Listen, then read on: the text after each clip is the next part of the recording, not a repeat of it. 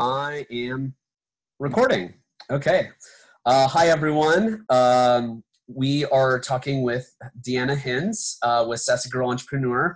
Deanna and I feel like we met a few years ago, but never really had a chance to interact all that much. Ironically, in Youngstown, where we met each other, but now you're in Indiana? Montana. Oh, my God. Okay. I was thinking like, man, Indiana's pretty bad, but you decided to go even worse and choose Montana. No, I'm teasing. to any folks that are from Montana, I apologize. But we were in Youngstown at the same point in time, working with the same types of folks, had a lot of the same friends. And you went to Montana and I came back home to Pittsburgh, and we're both kind of doing similar things. So I was hoping to have a conversation with you about, you know, marketing and the marketing profession, the industry, how you got your start, etc. But if you wouldn't mind, if you could just start off by giving me your elevator pitch. Who are you? What do you do? How do you do it, etc.? So, well, I got into this industry by accident, honestly.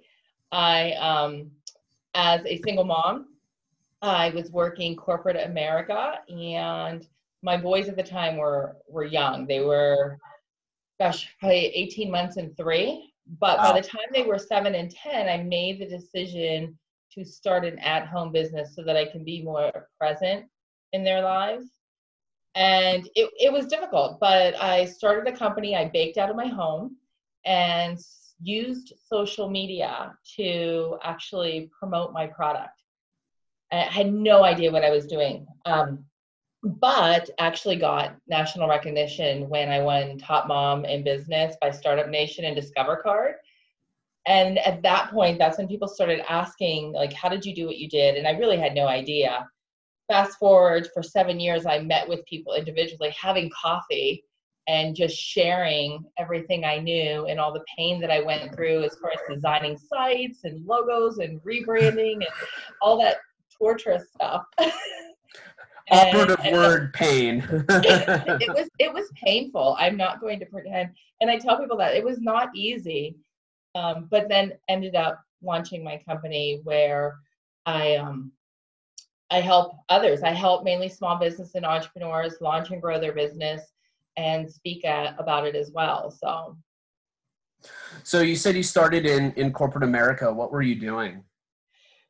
I was actually managing Verizon Wireless.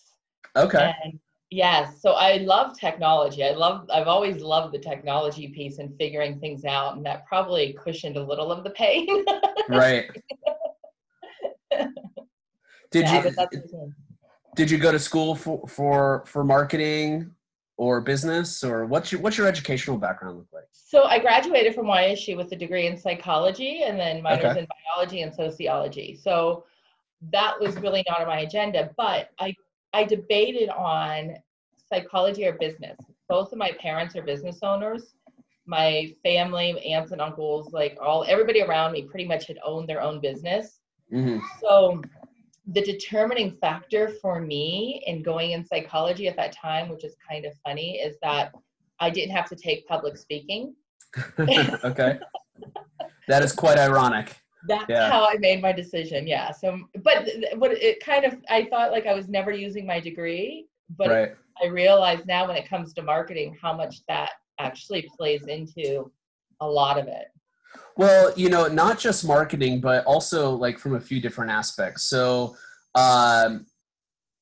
deciding to be an entrepreneur. So essentially you didn't go into business because maybe you were more introverted. You didn't want to do public speaking. And now an entrepreneur, and we'll get to this, but what forced you to become one also forced you to become an extrovert. And ultimately, like how that psychology builds into not just running your own practice, but how you manage sales, how you manage clients, how you manage vendors and vendors of vendors and all of that stuff. Like psychology is absolutely critical. And having sort of that philosophical understanding of how psychology, sociology, all of that works is going to help you on the front end. On top of the fact that communications is inherently psychology. How do you talk to people? How do you decide to talk to them? What tone? How are they going to be interpreted when you use a specific tone? So yeah, so that's great. You're able to put your degree to use. So anyone that's watching this, hopefully all of you are, you can go to school for something that is unrelated to business and still become a successful entrepreneur. And you may find that, you know, your degree has a lot of merit and practical utility. Absolutely. Yeah. So yeah. So you've got this psychology degree and you're running your own business. What are, and we'll bounce around a lot, by the way. Yeah, that's cool. I'm good with that. Okay. Yeah. Keep you on your toes. No. How would you say you use your psychology understanding to work with your clients? Well, I think a lot of the things that you mentioned are absolutely accurate. The emotional intelligence that goes with psychology and talking to your clients definitely comes into play. But it's also understanding their brand and their message, because when you are in marketing and you meet with a new client, they know the ins and outs of their business. And a lot of times they make the assumption that you know everything that they know about their business and how to market it and what they're thinking. And so you have to be able to ask the right questions to kind of pull all that information out, because what's in their head may be totally different than what you're thinking. So I think the biggest factor when I'm talking to my clients is just being able to really draw that out and duplicate their vision or make it better than what they have already. Because that's a challenge, especially in the beginning. You know, you can be on two totally different pages, say the same thing, and come up with two very different looking strategies. Right. Yeah, absolutely. And so I'm glad you mentioned that, because when I first take on a client, depending on who they are, so we'll use the context of the small businesses, the small business environment, and taking on like a restaurant, right? So one of the things that I like doing is I like walking into a situation, an introductory situation, completely ignorant, like just flat out stupid and not knowing of anything about that client, how they do it, what they do, etc. Because this idea of a level playing field or a level place of understanding, where there's no understanding and then that grows and evolves, right? I like this idea of knowing nothing and letting my observations be informed by the client and their worldview and what they say and what they do, but also how they take those things that they believe in and how they practice that in their business. So I like walking into a restaurant completely incognito or just really subtle, not playing my presence up or anything like that, and just experiencing what the customer experiences. And if I have a great experience, awesome. If I don't, I let the client know, because as you are likely well aware, they don't always know. Right. And yeah, they don't always know. And in fact, I would maybe go as far as to say half the time they don't. So, you know, coming from that point of view is a lot of fun.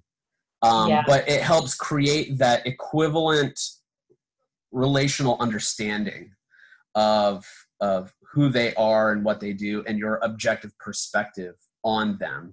And by the way, and I'm sure, hopefully you've got a better sort of bedside manner or delivery than I do, because sometimes I'll tell like my clients, like, you're not going to like this, but this is what I discovered. And, you know, hopefully they aren't pissed about it.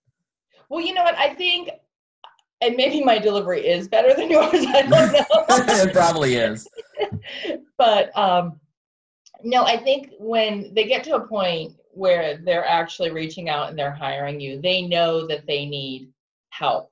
They know that they need guidance. So I've been fortunate in the fact that they've been open to it. I think probably like maybe once or twice I've had somebody who was hard-headed and kind of didn't want to hear what I had to say. And in that case, I'm not the right fit for them, because right. It really does have to be a partnership. It has to, you have to have that open communication. You have to listen to each other and understand each other. And if I'm saying something and giving my opinion or what I recognize, like you said, and I'm just met with just defensiveness and the walls go up and you don't want to hear, then I'm probably not the right person for you. You've got to trust me in what I see. Right. And, you know, more to that point, like you may not be a good fit, but that client may also not need marketing. You know, this is so much of what you and I do, especially if, so, you know, entrepreneurship is in your blood. It wasn't in mine. I did it out of this, well, similar necessity to you in that I just had to get out of the corporate world. Yeah.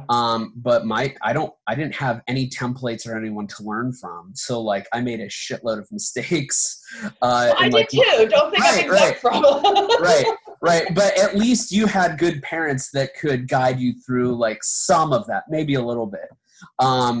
But nevertheless, this intuitive understanding of when you're a good fit or when a client actually needs what you provide, you need to have that perspective, because you could take on low-hanging fruit clients, which are always the first place you go when you're starting a business, it seems like. You know, build up your capital on the pain in the ass clients and then elevate up until you can be selected.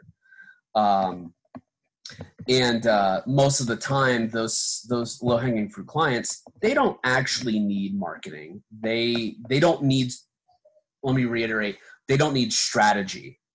They just need producers. Yeah. Right? Yeah, that's a good point. So can you talk about like some of, you know, cutting your teeth on some of the, and you don't have to name names, but like cutting your teeth on some of those problem clients and what you learned from it and how you moved beyond them? So, well, I do a number of things. I mean, I obviously social media is a big piece of it, but I do a lot in digital marketing as far as website design, email, automated email campaigns, SEO, things like that. I would say the first time I took on a client for Google AdWords, it was kind of one of those things where, okay, I'm new, I get it, I understand it, don't really grasp it, but yeah, you need Google AdWords? Okay, I can do it. I can do anything you want me to do. Like I can make it happen, right?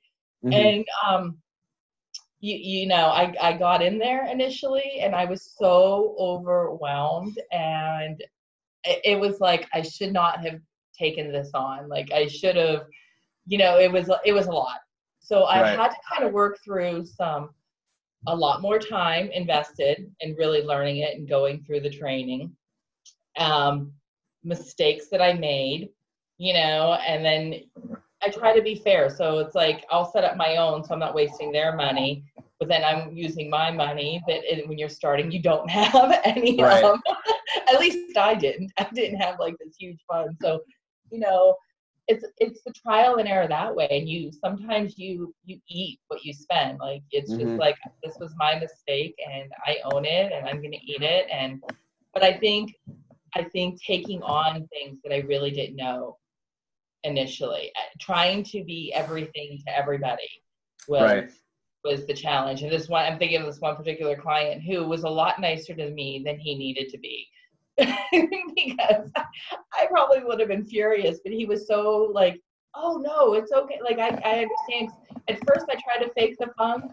Like, I know I got this. Like I know how to do that. And then I realized I was in over my head and things didn't work in the first 2 months the way I had hoped that they would work, and just kind of had to come clean. But he was super cool and we worked through it. But that time period, it was exhausting.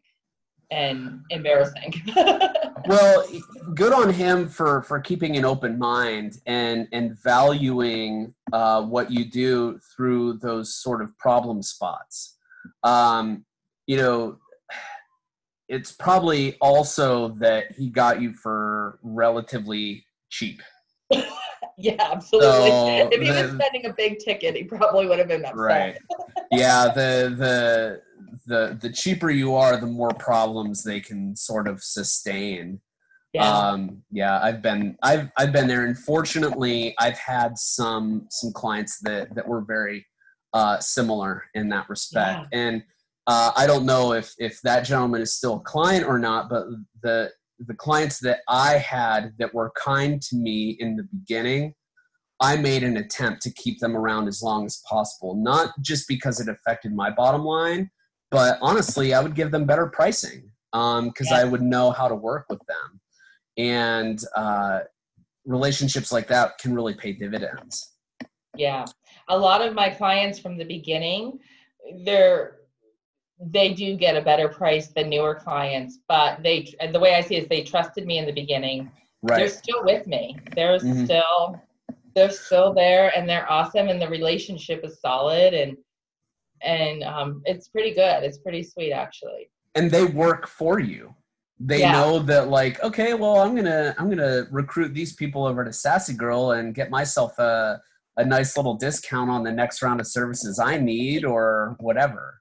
Yeah, definitely. You know, little things like that's not necessarily a little thing, but interactions like that are really important to recognize, especially when you're starting your own business. I mean, times like so, like right now, in the midst of the coronavirus chaos, how are you handling everything? So, you know what, you've got to adjust. You have to adjust. And I actually have two different groups of clients. So I have those clients where I actually manage their accounts. And then I have clients who actually come to me for coaching and consulting as far as how they can do it themselves.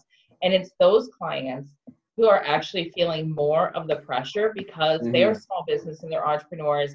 They are the restaurant owners. They are, even like multi-level marketing companies and travel agents. I've got travel agents who are working with me right now. So they're the ones that are really feeling the heat, and you really need to adjust. And I've been trying to go live and share information. Some of the things that I've suggested is, you know, you've got to rethink it. I have one client, in fact, that's doing an amazing job. They have a restoration company. They have totally shifted gears. They are going live. They're doing some of their, like, they sell the paints you can do. You can like redo your furniture. And so they're doing these tutorials online. They're doing curbside delivery. They're really doing a lot of cool stuff. And that's what you need to do right now is kind of shift. And I think we're all going to be okay as long as we shift. And I reshared something Gary Vee had posted maybe 3 years ago. I don't know. When did Toys R Us close? Oh, that sounds about right. About 3 years ago. Yeah. And he said, you know, when everything changed, they didn't really believe in the internet. They sell their toys on Amazon and directed people there, and they didn't adjust. Right. And then they ended up closing. And I'm like, it's really fitting for what's going on right now. Like, things are changing. We are fortunate that we have this digital landscape. We have Zoom to hold our meetings. You have an event. You don't have to cancel that event. You can do it online and still teach it, providing on what that event is, you know, but you can still do that and do it here, or stream it on Facebook, or stream it on LinkedIn if it's something that is appropriate to either platform, right? So there's a lot of things that you really can do. You just have to think a little bit differently of how you can get it out there and really solve whatever problem they have right now, because they may not have had that problem before. And that's why people buy, isn't it? They're not buying your product because you have the best product out there. They're buying your product. It takes away their pain, or they get pleasure out of it, right? Right. It's a result. So let's sell the solution. So, so what's your solution now? Think differently. You can't, you know, you may not, you may have the best product, but now how can you solve everybody's problem of being on lockdown and being fearful and not being able to leave? So what? You sell lotion? This is prime. We're washing our hands a million times, right? Market that lotion. Get it out there. Like, think differently. Right. And so, you know, what's funny. So here's a few local examples related to that. So, so where I live in Bellevue in the north of Pittsburgh here, there, so hardware stores, number one, like hardware stores are critical in times like this. And they're doing really, really well, especially if, I mean, the big box stores are probably, of course, doing okay. But it's the little mom and pop hardware stores that you really want to support. Yeah. And here's why, because they can act a bit more, they're more adaptive and more nimble. So for example, in Bellevue, there's T&M Hardware, and T&M, it's a family owned business, and they're really feeling the pressure of the lockdown. So one of the things that they're doing is, they're working with local vendors to sell them. They essentially act as a supply chain. So T&M gets the ingredients, sells them to the local soap store, these people that make their own soaps, right? Yeah. So now there's anti-bac soap, and you can buy that right there, and there's an ample supply of it. They also are able to buy like different types of hand lotions, to your point, but they're local vendors, and the local vendors are the ones that actually have the supply. They don't have to go put an order in with a corporate level supplier. They're just like, yeah, just drive a mile away and it's right there. So they're sourcing all of this local product, and because people don't want to drive and go to the big box stores, they're walking right over to the hardware store and buying these things up.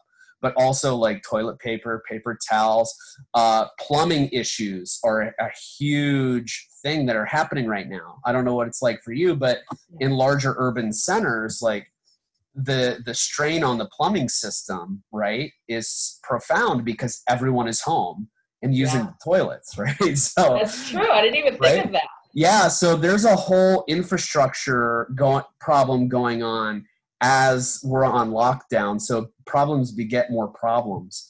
And like even the hardware store, like working with the local bakers. So the bakers have, you know, they're making bread. You can't get bread in the grocery stores. They've got eggs. You can't. So like they're all selling each other's products, which is an amazing ecosystem if you think about it. Absolutely. I love that. I absolutely love that. And I think that's what we need to do right now as small business owners, right? Is partner with each other. Things that you may not even think about that would go together, right? There's a way to make them go together. And I think that's such an awesome example of how your community is really coming together and doing this. This is awesome. So where it applies to service providers like us that are providing marketing, PR, design, like we're not exact, you know, the first thought is, well, we're not really useful in the apocalypse. You know, it's the end times. What are you going to market? But actually, we're incredibly useful here because we're essentially communicators. And so to give you a frame of reference, so again, in using what I know, my neighbor right next door, they're having trouble with like putting food on their table. They're both self-employed. So they're feeling a really huge financial pinch. And the high school, we both live right behind the high school. The high school is actually providing meals to kids 18 and under, regardless if you're enrolled in the school district or not. I knew about this, and a good portion of the community already knew about it, but my neighbor did not. And that is a marketing problem. That is a communication challenge. How do we get those people? So in a time like this, we can be utilized to help promote that message, and to do so in a very rapid and adaptive way. So Fortunately, we saw my neighbor and we were able to tell her and her husband, and now they know, and that's great. But there's still a lot of people that don't understand that they have these resources available to them. So, hey, business owners, if it's the apocalypse, you can use us. We're going to work with you because we want to live too. Absolutely. But go ahead. I was going to say, and just to kind of piggyback on that, yeah. What I'm seeing right now, and obviously I agree, like we have the ability to market, and this is where you really want to market, you know, get your message out there.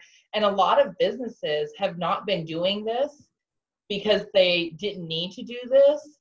Right. And now they need to do this because now they don't have that foot traffic. But on the flip, I also have been getting emails from people and direct messages, and because they are in corporate jobs that they went in one day and the governor said, you're shut down. And they've been on the fence about getting into entrepreneurship. They've had a business idea. They've had an idea. Now they're like, well, I have this time at home. How can I market it? Can I make it reality? How can I do it? So I think there's a lot of different levels. It's the current business owners, and it's also the people that still have a job that are thinking about maybe becoming a small business owner and taking advantage of this time to create something. Yeah, put it together. This is the time to build it. And, you know, one thing I wanted to compliment you on was with your practice, as I understand it, you serve a wide range, a huge spectrum of different types of businesses. It's not like your market position is, I only work with restaurants. I mean, you seemingly work with everyone. So I do. Yeah, which is good because you can learn a lot about a lot of different things, which makes you more adaptive and marketable in certain industries. But it also helps you develop a sense of system. So, for example, like you can take my Bellevue reference and see Main Street America, right? And build a system that's based on, all right, well, the hardware store is going to be the supply chain for the baker, and the baker's going to make bread and serve these things. So like not just the systemic perception of marketing and communications applies to the systemic sort of framework for businesses in general. So you have a really unique niche in that you can connect seemingly unrelated businesses together. So if you have like a construction company that is like really great at, you know, fixing things quickly, you know, you could say like, all right, well, I'm going to get them to come over and patch up the sidewalk near this baker because people are going there and it's a hazard. The municipal government can't act quickly enough to fix it, but there's hundreds of people there. And so like, maybe that's something they donate, you know what I mean? Yeah. And it creates goodwill across the board. Definitely. So yeah, definitely. And it's kind of funny because so I'll order most of my clothes online. Okay. Because the shopping is not good in Montana for women. Like, it's not like at home on the East Coast. It's a little bit different. So I'll order. But when I just ordered some clothes because I was supposed to be in Europe as of today. Like yesterday we're supposed to leave. So were you going to Italy? We were going to go fly into Germany and then to Italy. Wow. Okay. Yeah, so that got canceled. I'm glad you're not going. Yeah, we didn't have a whole lot of a choice in the matter, but yeah. But yeah, so we're here. But I ordered something, and in it came a coupon for a discount for a case of wine. Oh. And I'm like, brilliant, right? Women's clothing, case of wine for a company I've never heard of. That's what we need to do. Like, that's what I'm talking about. I'm like, and I have the coupon. I'm like, I'm so going to order this case of wine, especially because I'm not going to Europe. Right. I don't know if it's good or bad, but I'm like, okay, I see the value. I'm in the house. This is a pretty decent discount. I'll give it a shot. I'll order a case. But I would have never thought about that if they had not if I had not bought this a denim jacket from right. You know, it's funny you mentioned that, because talking about adaptation, like my friend Holly runs a winery in 84, Pennsylvania. Okay. And, you know, they can't have people go to the winery. And I don't know if you knew this, but liquor stores are closed in Pennsylvania. I did not know that. Yeah. I think they might be close to closing in Ohio too, but as of now, they're completely shut down. Restaurants across the board are shutting down. Even takeout isn't even an option. And my friend Holly's like, you know what? We're going to round up all the employees. We're going to throw a case or two of bottled wine in their cars, and we're just going to make home deliveries. So that's how they're sort of, you know, I would so deliver, or I would so order up a Holly. Can right? She come out here? She might. She might. I'll ask her if she'll deliver to Montana. I think that's smart, but that's what you have to do. You have to think outside the box, you know, and you've got to adjust. Right. That's part of the hustle. Yeah. Yeah. But people are going to want wine. If they're locked in the house, you know, they're definitely going to want that. So I would say, with your kids all day. Home from school. Who doesn't need wine right now? Everyone does. If you don't drink wine, try some. It's great. I bought Corona just to support Corona beer during this time, because I feel terrible that people think that there's some sort of an association. I'm like, no, I thought it was a joke. I thought like it was clickbait when I saw it. Right. And I'm like, oh my goodness, this is really serious. Like, people actually think that they have something to do with it. So, yeah. And, you know, it's too late for them to rebrand, because factories are shutting down, like print suppliers, like they can't just come up with a new brand identity for that beer and then sell it, you know, within a week. Like, that's a months long process. And, you know, like, so they've got a really big problem on their hands that, you know, folks like you and I understand that we can cut through that nonsense, right? Yeah. But, you know, others can't. And the cognitive dissonance is just staggering. It is. I'm still like, I'll buy as much as I can. I'll do my share in supporting them.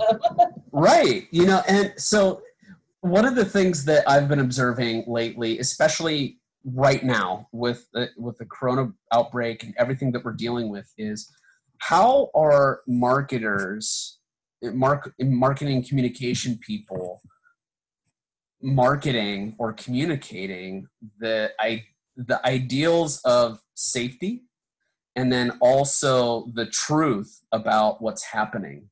Because we're still in that, fake news era, right? We're like, you're having such a hard time cutting through it. So this is obvious with people still going out to bars before they were shut down and just spreading the disease and just being completely ignorant. Can you talk about like how, try as you may, your marketing solutions are just not going to work for all people. Do you have a particular example of that where you feel like I nailed it, this is great, everyone's going to get it, and then it either falls flat or it's a half measure? Gosh, that's a good question. I can't think of it. I'm sure I do. I'm sure. See, you handled that poorly. I set you up to brag about yourself. Yeah, I'm like, I have no doubt. Oh, I've got plenty of those, but I'm trying to think of something where the message. Well, you know what? I will say I have, and I don't even know if this is really the answer to your question. It just popped in my mind, but because I'm thinking coronavirus. Right. And I'm thinking messages that flopped and this is kind of free. This really has nothing to do with coronavirus. Sure. But I have a client who one of their product is travel insurance. And when I talk about it and when we're marketing it, it's like crickets. It's no matter what I do or have done in the past, It's just flat, non-responsive, right? Don't need it, not a big deal, doesn't pertain to me. Engagement, down the tubes kind of content. Right. And, you know, this is something going into spring break that we try to focus on because this is, you know, it's important. Right. And so I'm taking that, you know, and I think right now the wounds are too open to talk about travel insurance. It would be like pouring salt in the wound to mention it today. Yeah. But of course, this is something like, okay, it was flat then, but I think this next time when I run that, maybe going into Christmas travel, maybe, if this is all done and over with, I don't know how long we're going to be dealing with this. But, give it a year. Yeah. So maybe by next spring break or whatever it looks like, right, you know, the content I think will look a lot different. I believe that it'll look a lot different and the response will be a lot different than it, but yeah. So, and I don't know if that really answered your question. I think I kind of went off track with it. Well, frankly, I don't know if there's an answer to it. I really don't. The tide shifts so frequently and at times so powerfully that, like, how do you wrap your head around it? I mean, things right now are changing hourly. They are. I mean, there's your best response at hour one is going to be your worst response at hour two. I think part of it is just like calling it a wash. It is what it is, you know, well, and pivoting. Right now, what I'm doing, because I'm in Montana, so we are, and of course, my whole feed is Ohio news feed, right? The majority of it is Ohio. So I see what Governor DeWine is doing, and I'm paying attention because it affects the majority of my friends and family. So what I'm realizing is that Montana, we're about 4 or 5 days behind everything that they're doing. So when they closed the restaurants, I made a comment and I'm like, you know, the restaurants are going to close out here. Like, they're going to follow suit. And everyone's like, no, they're not. They're not going to close. And then they closed. Well, now I saw that maybe an hour ago, they closed the salons, the barbershop, the tattoo. So I called my eyebrow girl and I'm like, listen, this is what happened in Ohio. I know you're not watching it, but this is the time to really try to get as many clients as you can, because it may or may not come, but I believe it's coming because we're all doing everything. You know, it's coming from the East Coast and the West Coast. It's going to meet in the center.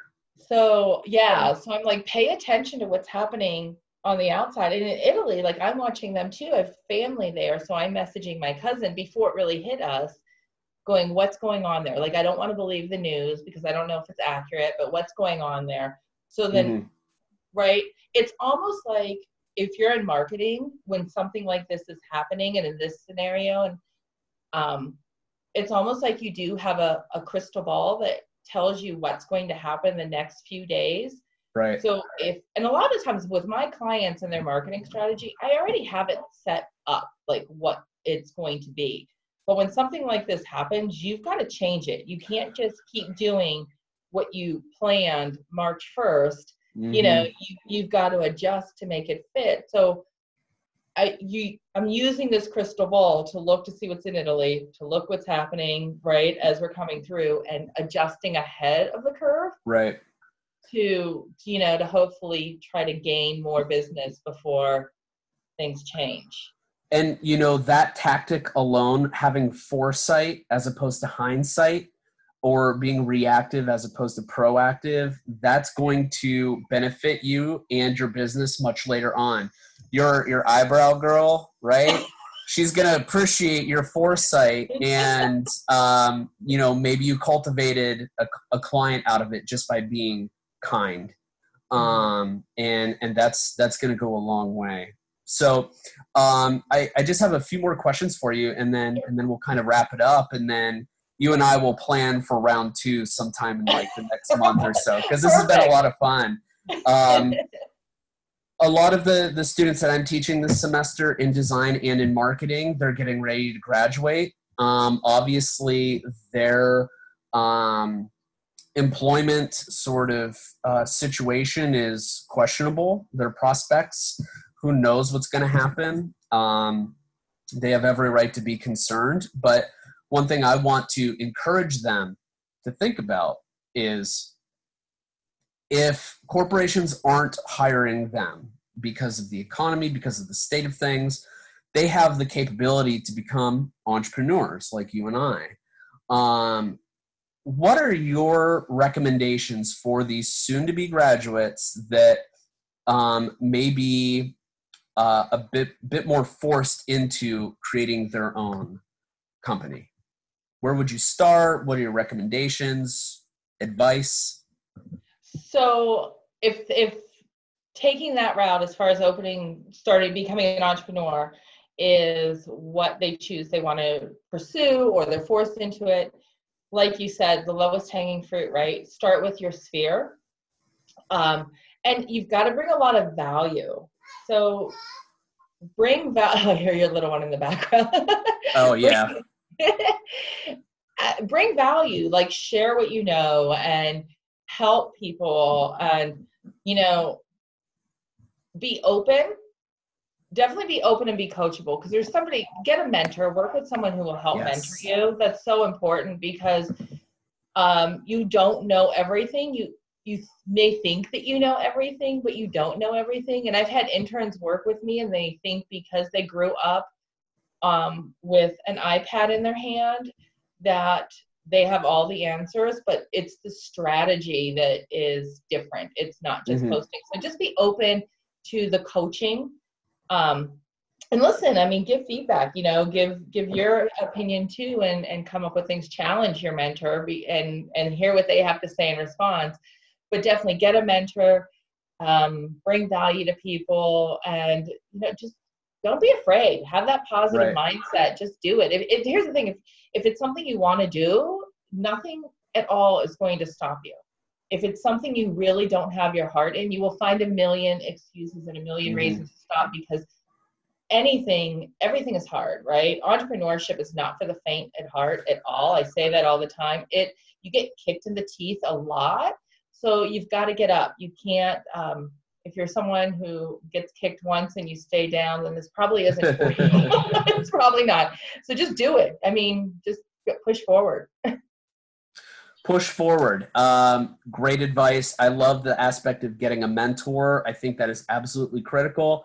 I did not have much of a mentor with my first business, and that delayed my progress significantly. You're also, with your business model, you're kind of doing it right. Like, you're solo, right? Yeah. One of the things that I decided to do was surround myself with incredibly talented people that I also had to pay. And while I don't regret that, I did that. I was 25. Wow. And I'm responsible for sales and payroll, right?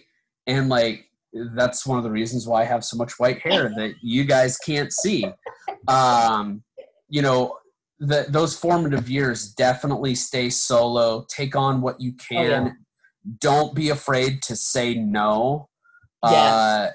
You're chasing capital, and, you want to be able to provide for yourself and grow your company simultaneously. But part of that growth also means saying no to some things. And absolutely.